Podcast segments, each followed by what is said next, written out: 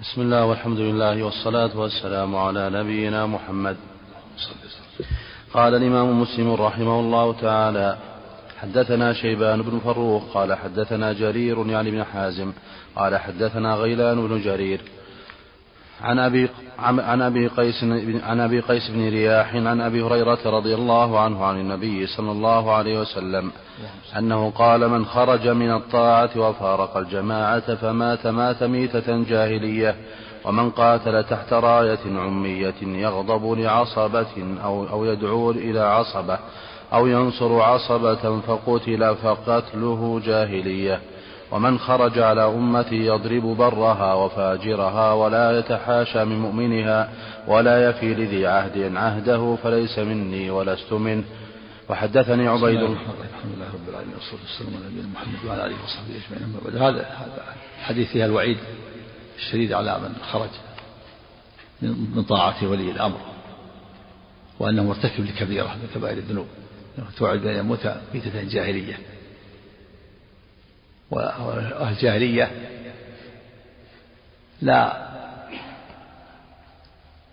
لا يلتزمون بطاعة بطاعة ولي الأمر وليس لهم ولا يكون لهم ولاية في الغالب بل يكون عندهم عصبيات.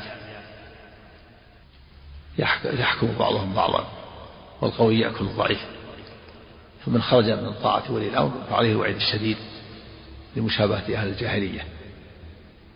قوله فيه التحذير من العصبيات. يغضب لعصبية وينصر عصبية. وروي من يغضب لغضبه وينصر لغضبه. يعني لشهوته. وكذلك فيه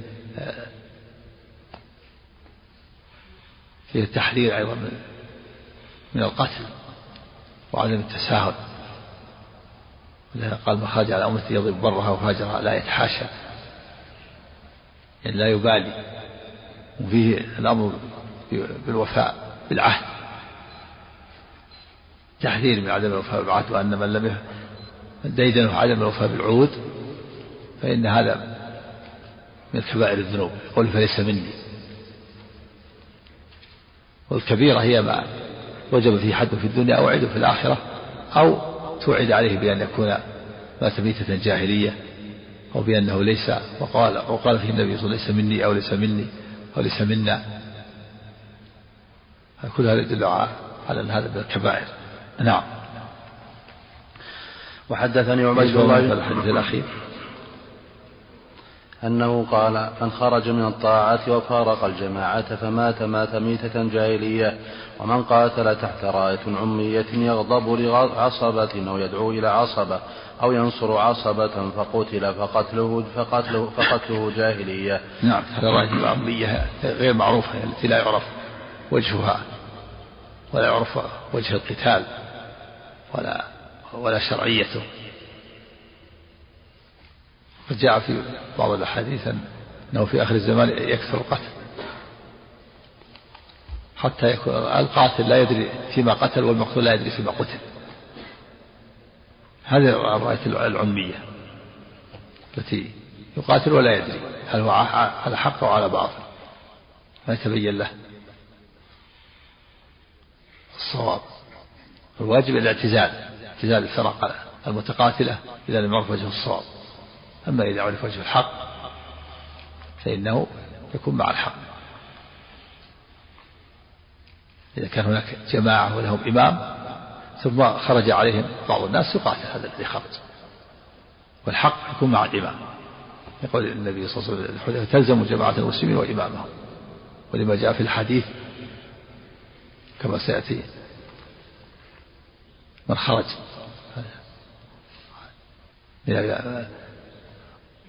من جاءكم أمركم الجميع فاضربوا عنقه كائنا من كان. نعم. وحدثني عبيد الله بن عمر القواريري قال حدثنا حماد بن زيد قال حدثنا أيوب عن غيلان بن جرير عن غيلان بن جرير عن زياد بن رياح القيسي عن أبي هريرة رضي الله عنه قال قال رسول الله صلى الله عليه وسلم بنحو حديث جرير وقال لا يتحاشى من, مؤمن من ولا وقال لا يتحاشى من من مؤمنها. وحدثني زهير قال ولا يتحاشى. ولا. لا يتحاشى. ولا يتحاشى من مؤمنها. إيه إيش قال الشارع ما اسمه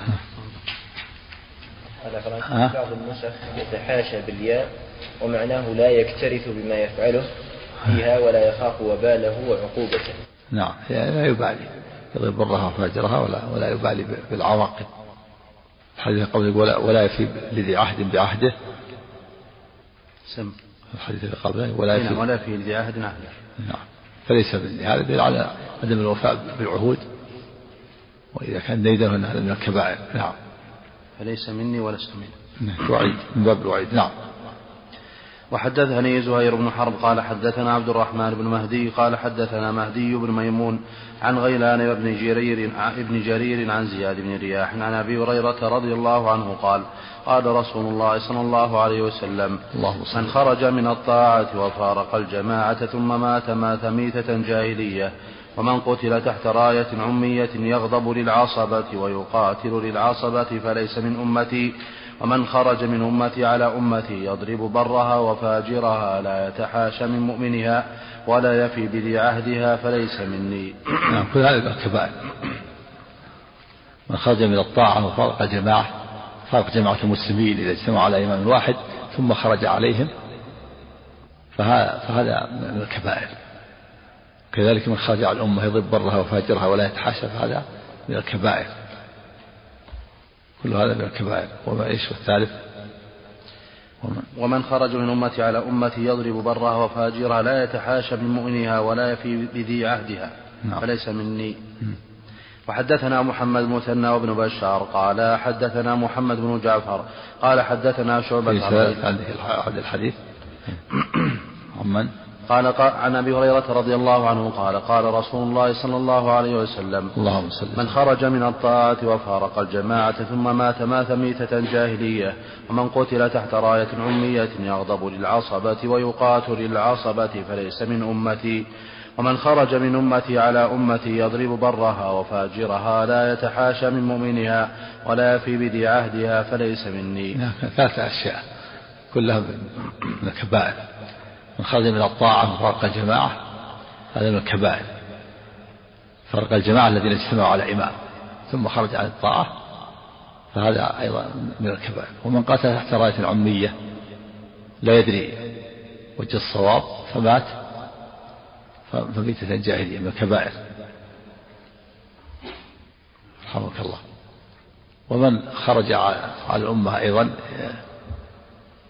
يضرب برها وفاجرها ولا يتحاشى فهذا من الكبائر. نسأل الله السلامة والعافية. نعم. وحدثنا محمد بن مثنى وابن بشار قال حدثنا محمد بن جعفر قال حدثنا شعبة عن غيلان بن جرير بهذا الإسناد أما ابن مثنى فلم يذكر النبي صلى الله عليه وسلم في الحديث وأما ابن بشار فقال فقال في روايته قال رسول الله صلى الله عليه وسلم بنحو حديثهم. حدثنا حسن بن الربيع قال حدثنا حماد بن زيد عن عن أبي عن الجعد أبي عثمان عن أبي رجاء عن ابن عباس رضي الله عنهما يرويه قال قال رسول الله صلى الله عليه وسلم من رأى من اميره شيئا يكرهه فليصبر فإنه من فارق الجماعة شبرا فمات فميتة جاهلية. نعم هذا واضح. في وجوب الصبر على ولاة الأمور. وعدم الخروج عليهم بالجور والظلم والفسق وليصبر على هذا الشيء الذي يكرهه. مراد من الشيء يكرهه يعني من المعاصي. يفعل شيء من المعاصي من الظلم والجور والفسق فليصبر ولا يخرج. فإن من فرق الجماعة شيئا فمات فمثل الجاهل. مفارقة الجماعة أشد. مفسدة من من الجور والظلم الذي يحصل من الأمير أو الوالي. لأنه مفسدتان لا بد من ارتكاب إحداهما. المفسدة الأولى جور الوالي والسلطان وظلمه وغشمه وفسقه. والمفسدة الثانية الخروج عليه. ويترتب على الخروج إراقة الدماء. إراقة الدماء والتفريق والتحزبات وتناكر القلوب واختلافها والبغضاء والحق والضغينة وتدخل الأعداء والانقسامات والتحزبات والخوف والذعر وانتهاك الأعراض بسبب اختلال الأمن وظهور آه، انتشار الفساد كل هذا يترتب على الخروج. أيهما أشد؟ أيهما أعظم مفسدة؟ مفسدة الخروج هذه أعظم. أما ظلم الأمير أو ظلم الوالي أو فسقه أو غشه هذا على نفسه. مفسدة صغرى دي يناصح مع القدرة فإن قبل فالحمد لله ولا فقد أدى الناس ما عليهم. قولوا فليصبر يعني الأمر شديد. فليصبر الصبر يعني حبس النفس. احبس نفسك تحمل. لأن كثير من الغيورين قد لا يصبر إذا رأى مثلا ولي الأمر مثلا تعامل بالربا أو رآه قتل بعض الناس بغير حق أو أخذ ماله بغير حق أو سجن بغير حق أو ما أشبه ذلك. هذه مفسدة لا شك أنها مفسدة فاسد عظيم مفسدة. لكن لكنها مفسدة صغرى بالنسبة لمفسدة الخروج على عليه. ولهذا قال فليصبر يعني يتحمل الصبر حبس حبس النفس. فإنه مفارقة لجماعة شبر فمات فمثله جاهلية نعم. باب الوعيد باب الوعيد. يعني ارتكب كبيرة. نعم. ها؟ لا من باب الوعيد. نعم. حدثنا هريم بن عبد الأعلى قال حدثنا معتمر قال سمعت أبي يحدث عن أبي, عن أبي مجلز عن جندب بن عبد الله البجلي رضي الله عنه قال قال رسول الله صلى الله عليه وسلم اللهم صل من قتل تحت راية عمية يدعو عصبية أو ينصر عصبية فقتله جاهلية. حدثنا عبيد الله بن معاذ العنبري كذا ولا قتلة ها؟ فقتلة جاهلية. نعم.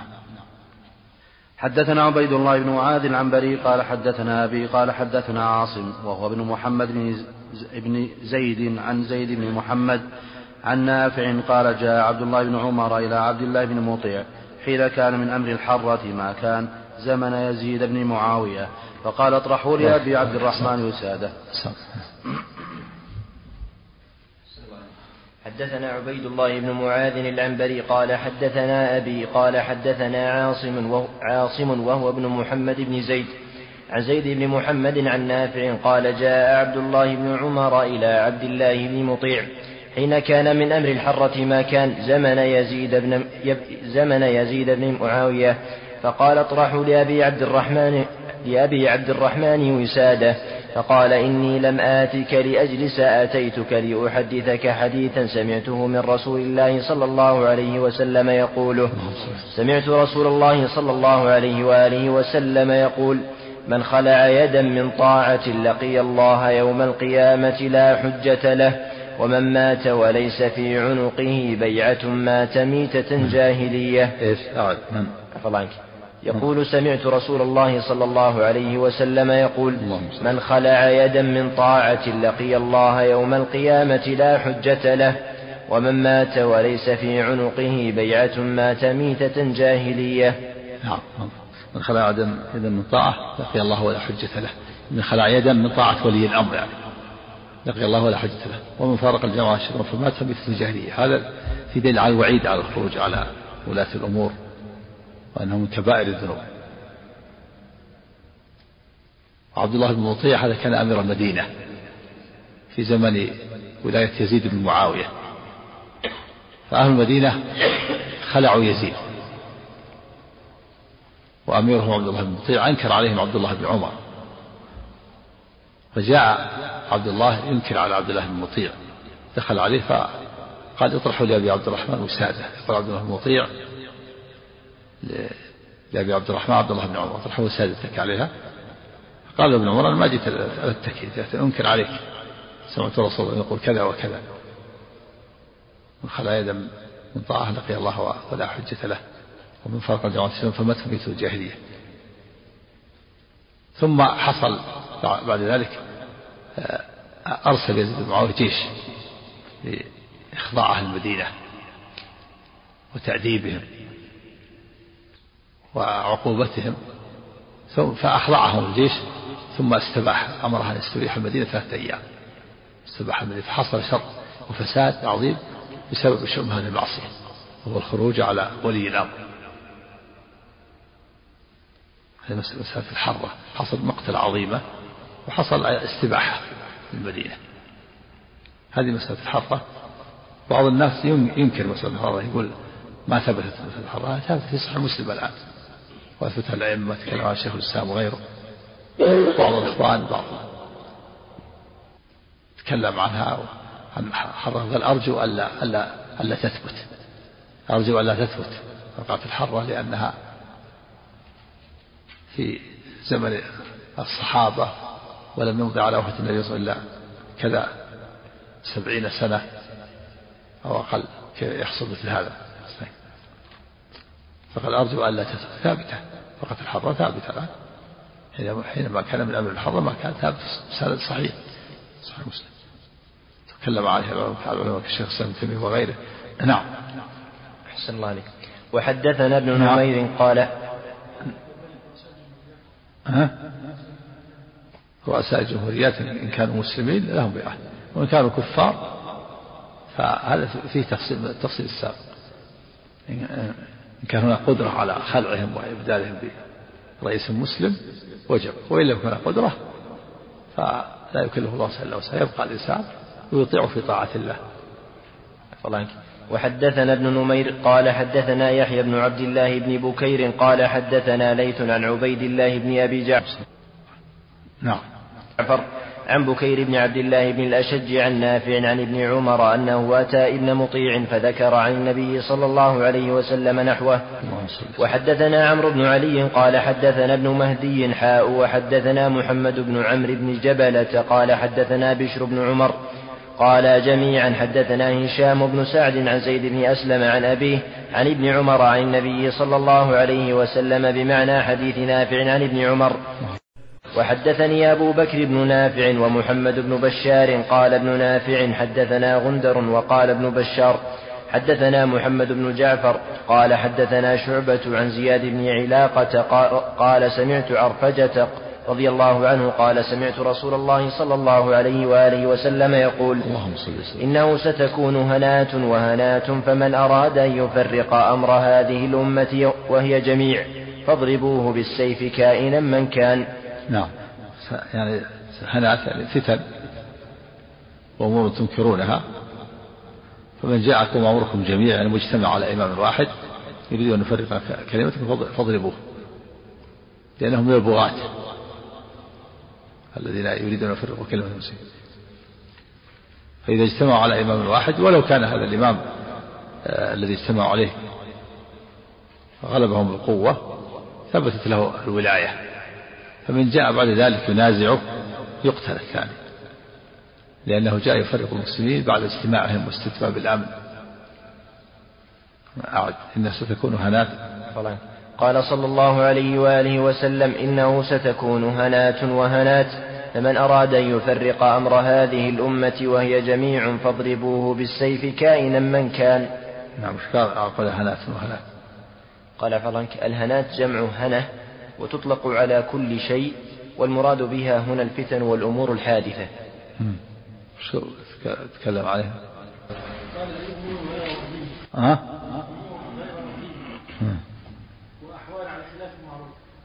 نعم نعم. حسن الله عليك. وحدثنا أحمد بن خراش قال حدثنا حبان قال حدثنا أبو عوانة حاء وحدثني القاسم بن زكريا قال حدثنا عبيد الله بن موسى عن شيبان حاء وحدثنا إسحاق بن إبراهيم قال حدثنا المصعب بن المقدام الخثعمي قال حدثنا إسرائيل حاء وحدثني حجاج بن الشاعر قال حدثنا عارم بن الفضل قال حدثنا حماد بن زيد قال حدثنا عبد الله بن المختار ورجل سماه كلهم عن زياد بن علاقة عن عرفجة رضي الله عنه عن النبي صلى الله عليه وآله وسلم بمثله. غير أن في حديثهم جميعا فاقتلوه.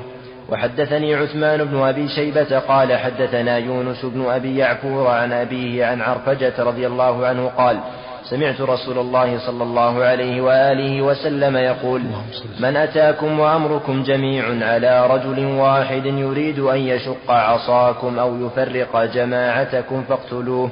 نعم. أمركم جميع يعني مجتمع. مجتمع على على إمام. مجتمع والكلمة متفقة. على إمام. ثم جاء يريد أن يفرقكم ويشق عصا الطاعة. فيقتل يقتل الثاني. لمفسدة تفريقه قتله مفسدة. لكن تفريقه المسلمين أشد مفسدة كبرى. إذا لم يدفع إلا بالقتل. إذا لم يدفع إلا بالقتل فإنه يقتل. ودمه هدر قتله الآن مفسدة. لكن تفريق المسلمين مفسدة أكبر عندنا مفسدة صغرى وهي قتله ومفسدة كبرى وهي تفريق المسلمين.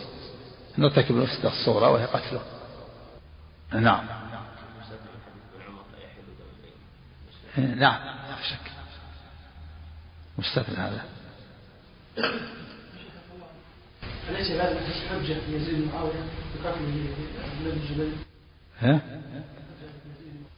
ما هو بيزيد معاوية قتل عبد الله بن الزبير قتل الحجاج عبد الملك بن مروان عبد الملك بن مروان نعم. أحسن الله عليك. وحدثني وقع ابن الزبير قبل قبل ولاية عبد الملك بن مروان ثبت الخلافة لعبد الله بن الزبير قبله. نعم. طبعا وحدثني وهب, وهب بن بقية الواسطي قال حدثنا خالد بن عبد الله عن الجريري عن أبي نضرة عن أبي سعيد الخدري.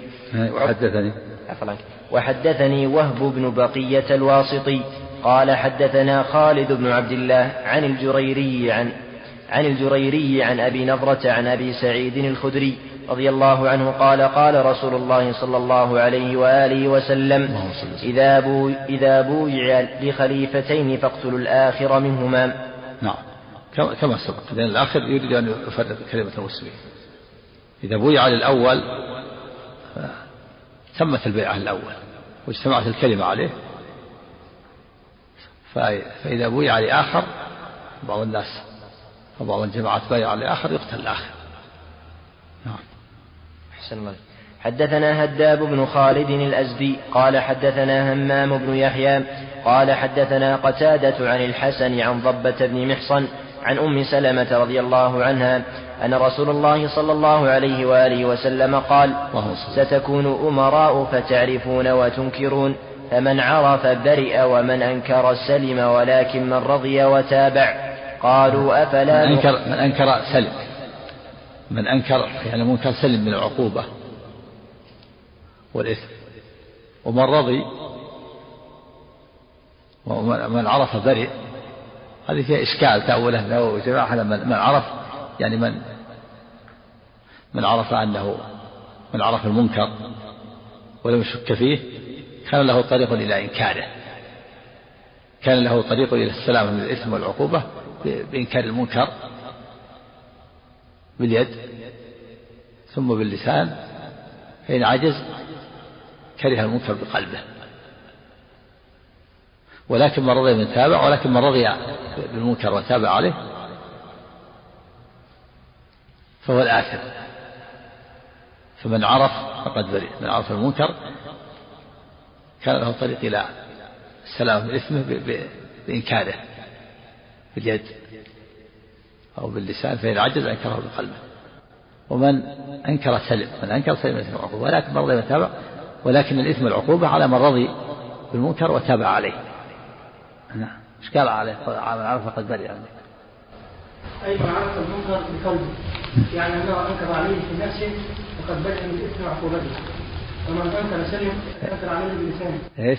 من من عرف من عرف من أقول من عرف؟ عرف المنكر بقلبه يعني أنكر عليه في نفسه فقد برئ من إثمه وعقوبته. ومن أنكر سلم أي أنكر عليه بلسانه. من عرف فقد برئ عليه المنكر بقلبه؟ يعني أنكر عليه نفسه. المعرفة هل تسمى إنكار؟ تأول النووي على أنه عرف المنكر ولم يشك فيه فكان ذلك طريقا إلى إنكاره. نعم.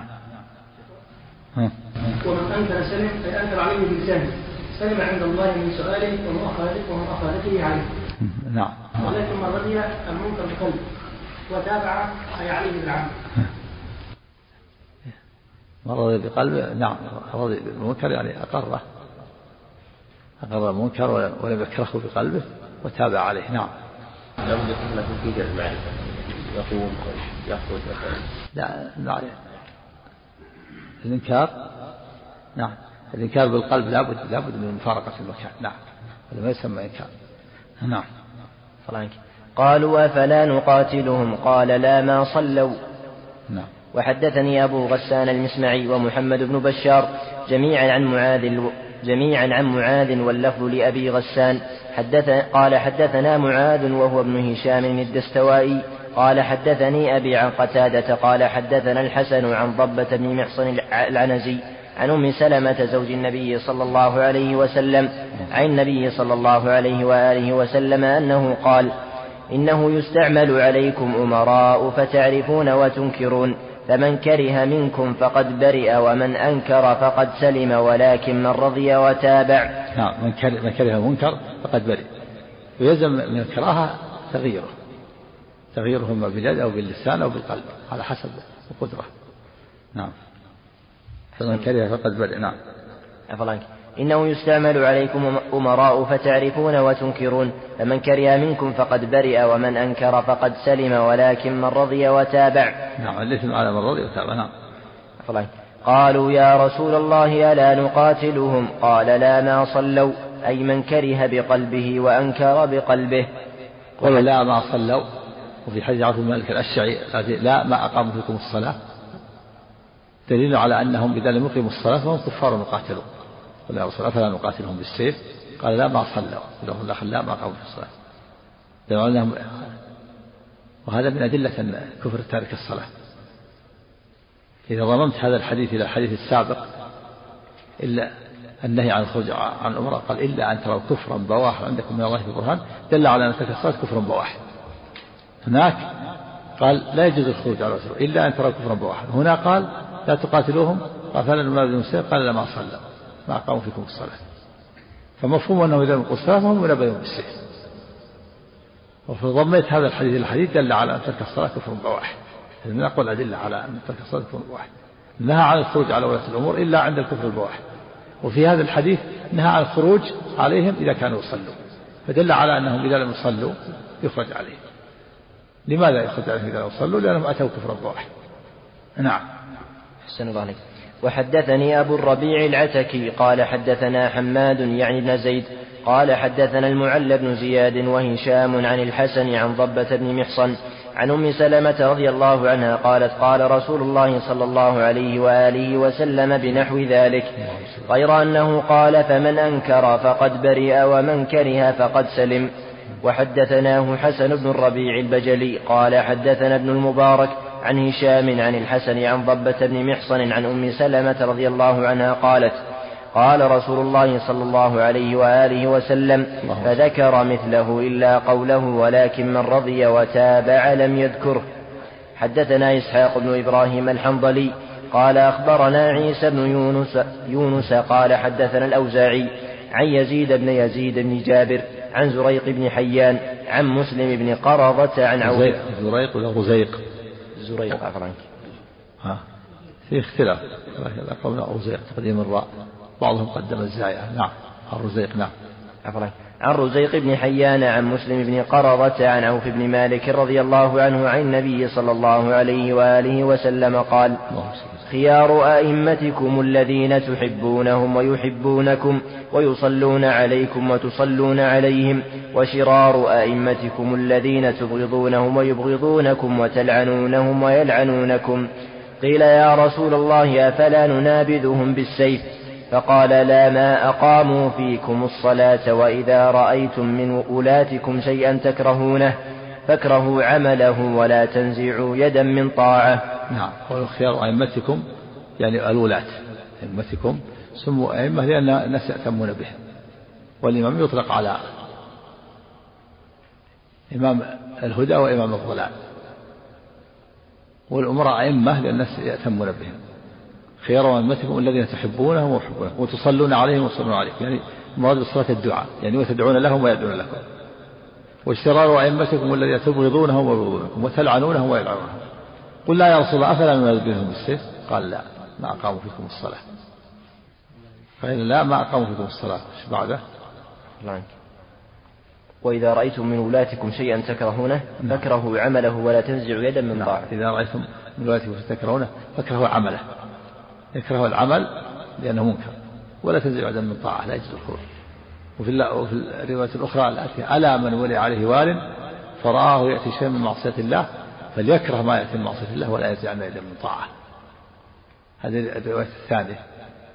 وهذه إذا رأى شيئا يكرهه فليكره عمله ولا يده من طاعة. يكره العمل الذي يعمله المعصية يكرهها. وانكرها بقلبك. لأنك ما تستطيع الخروج على ولي ما باليد. لكن لا يده من طاعة. وفي اللفظ الآخر ألا من ولي عليه وهذه فرأى في شيء من معصية الله فذكرها يأتي ما يأتي من معصية الله ولا يزال من نعم كمل.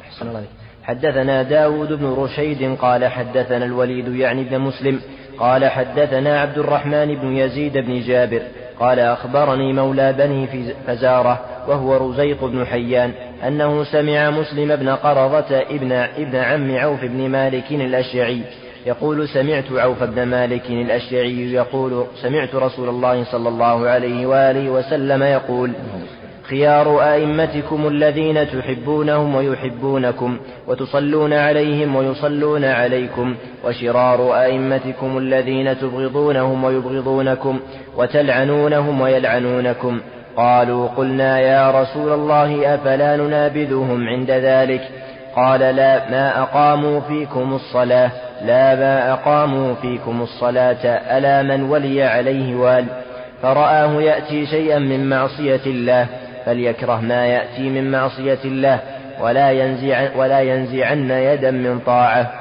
نعم هذا صريح لأنه لا يجوز الخروج مع المعاصي بالمعاصي يأتيهم شيء من معصية الله لكن يفعل المعصية سواء المعصية تعامل بالربا أو قتل بعض الناس أو بعض الناس إلا إذا وصل إلى كفر البواح مع القدرة مع القدرة وجود البديل المسلم. وصريح أيضا في كفر تارك الصلاة وأن ترك الصلاة كفر بواح لأنه أجاز الخروج على ولي الأمر إذا إذا ترك الصلاة. والحديث الآخر لا يجي لم يجوز الخروج عليه إلا إذا أتى كفر بواح. فإذا ضمنت الحديث هذا إلى هذا دل على أن ترك الصلاة كفر بواح. نعم. عفوا.